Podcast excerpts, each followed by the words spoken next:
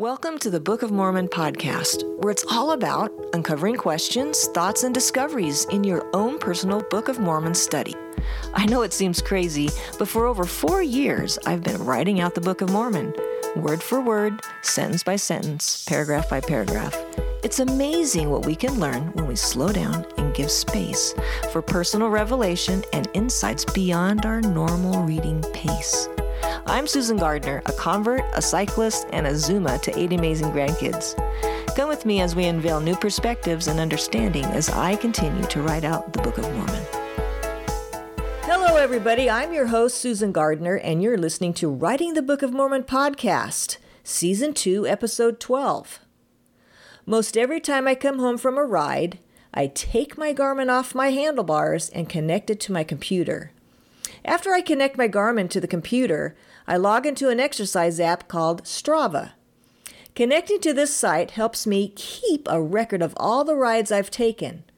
I like that this app keeps track of my rides, but I also really appreciate how it gives me more specific statistics beyond what I've logged on my bike for the day. Having a record of the ride and using more precise data this app provides helps me gather more important details beyond mileage. Having more specific information about my ride gives me insights to what I should expect the next time I take that same route. For instance, one of the features I use quite a bit helps me to check my progress when I've repeated the same route more than once. Strava helps me compare the statistics between them.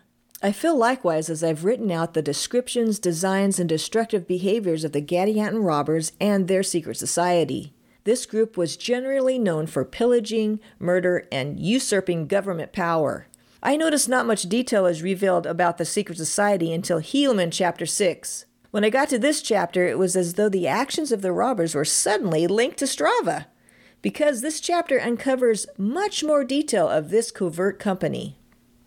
In fact, we're given specific information that went way beyond this group's bad actions. We were given some of their exact oaths, covenants, and rules they swore to uphold as they aligned themselves with the society. I thought it interesting how we've been made aware of the robbers established by Gadianton and Kishkumen earlier in the book. However, this specific knowledge hasn't been mentioned before, which led me to ask a question. Why would these specifics be revealed now?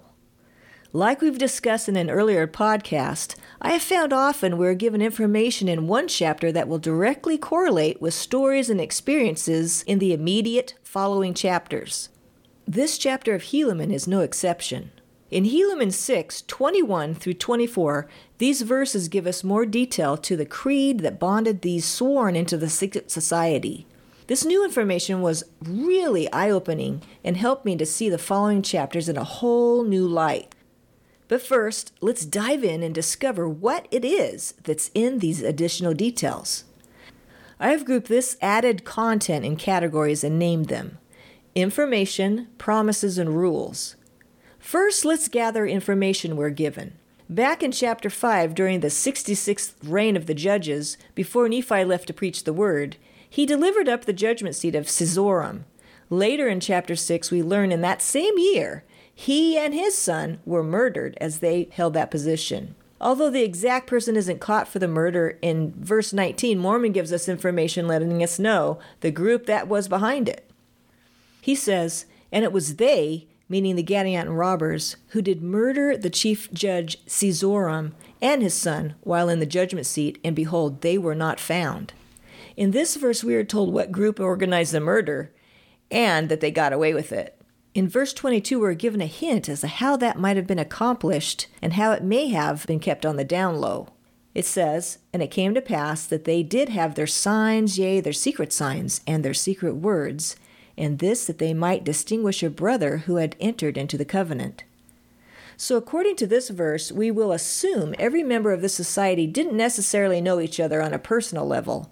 However, using these secret signs and words could connect you to others you may not know, but because of this confidential connection, you could still work together in accomplishing a plan. The next detail we discover is promises.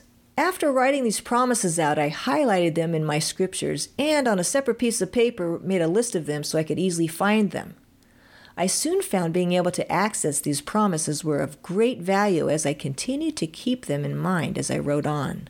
I will refer back to this list as I discovered they play a big part in the following chapters we'll discuss in the next couple of podcasts. I would suggest you might do the same. Okay, continuing on. In verse 21, we're given three of the promises the members made as they took the oath of the society. First, they would protect and preserve one another in whatsoever difficult circumstance they should be placed. Second, that they should not suffer for their murders and their plunderings and their stealings. Third, that whatsoever wickedness his brother should do, he should not be injured by his brother, nor by those who did belong to the band, who had taken this covenant. At this point, I asked myself, what would be the lure to join such a society? In verse 23, my question was answered. And thus they might murder and plunder and steal and commit whoredoms and all manner of wickedness, contrary to the laws of their country and also the laws of their God. We are told even the righteous Nephites turned from God. The scriptures tell us the more part of the Nephites began to set their hearts on riches.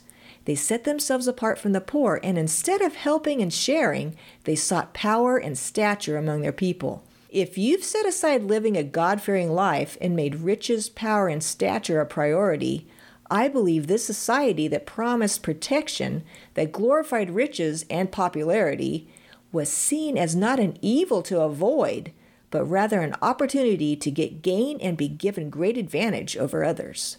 Because of these new insights, I understand better how, in not so many years, the majority of the Nephites were seduced to believe in the works of these robbers and began to support them.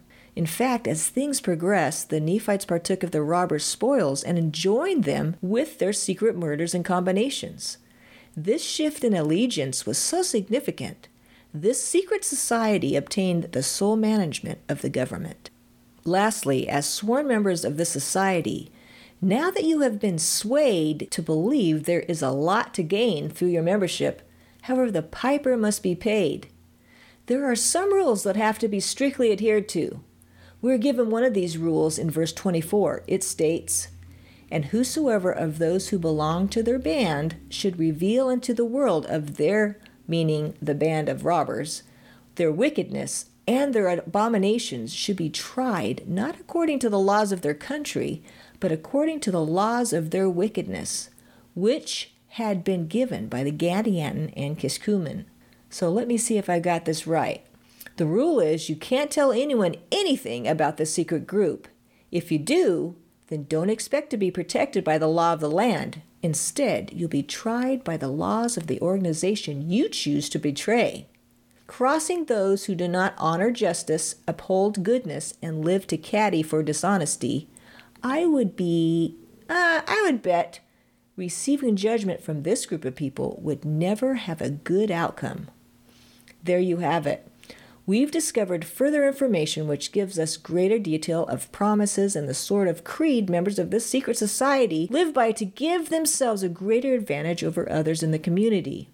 Up to this point in the Book of Mormon, we've recognized the disrupting, intruding, and destructive behaviors of this secret society had on those around them.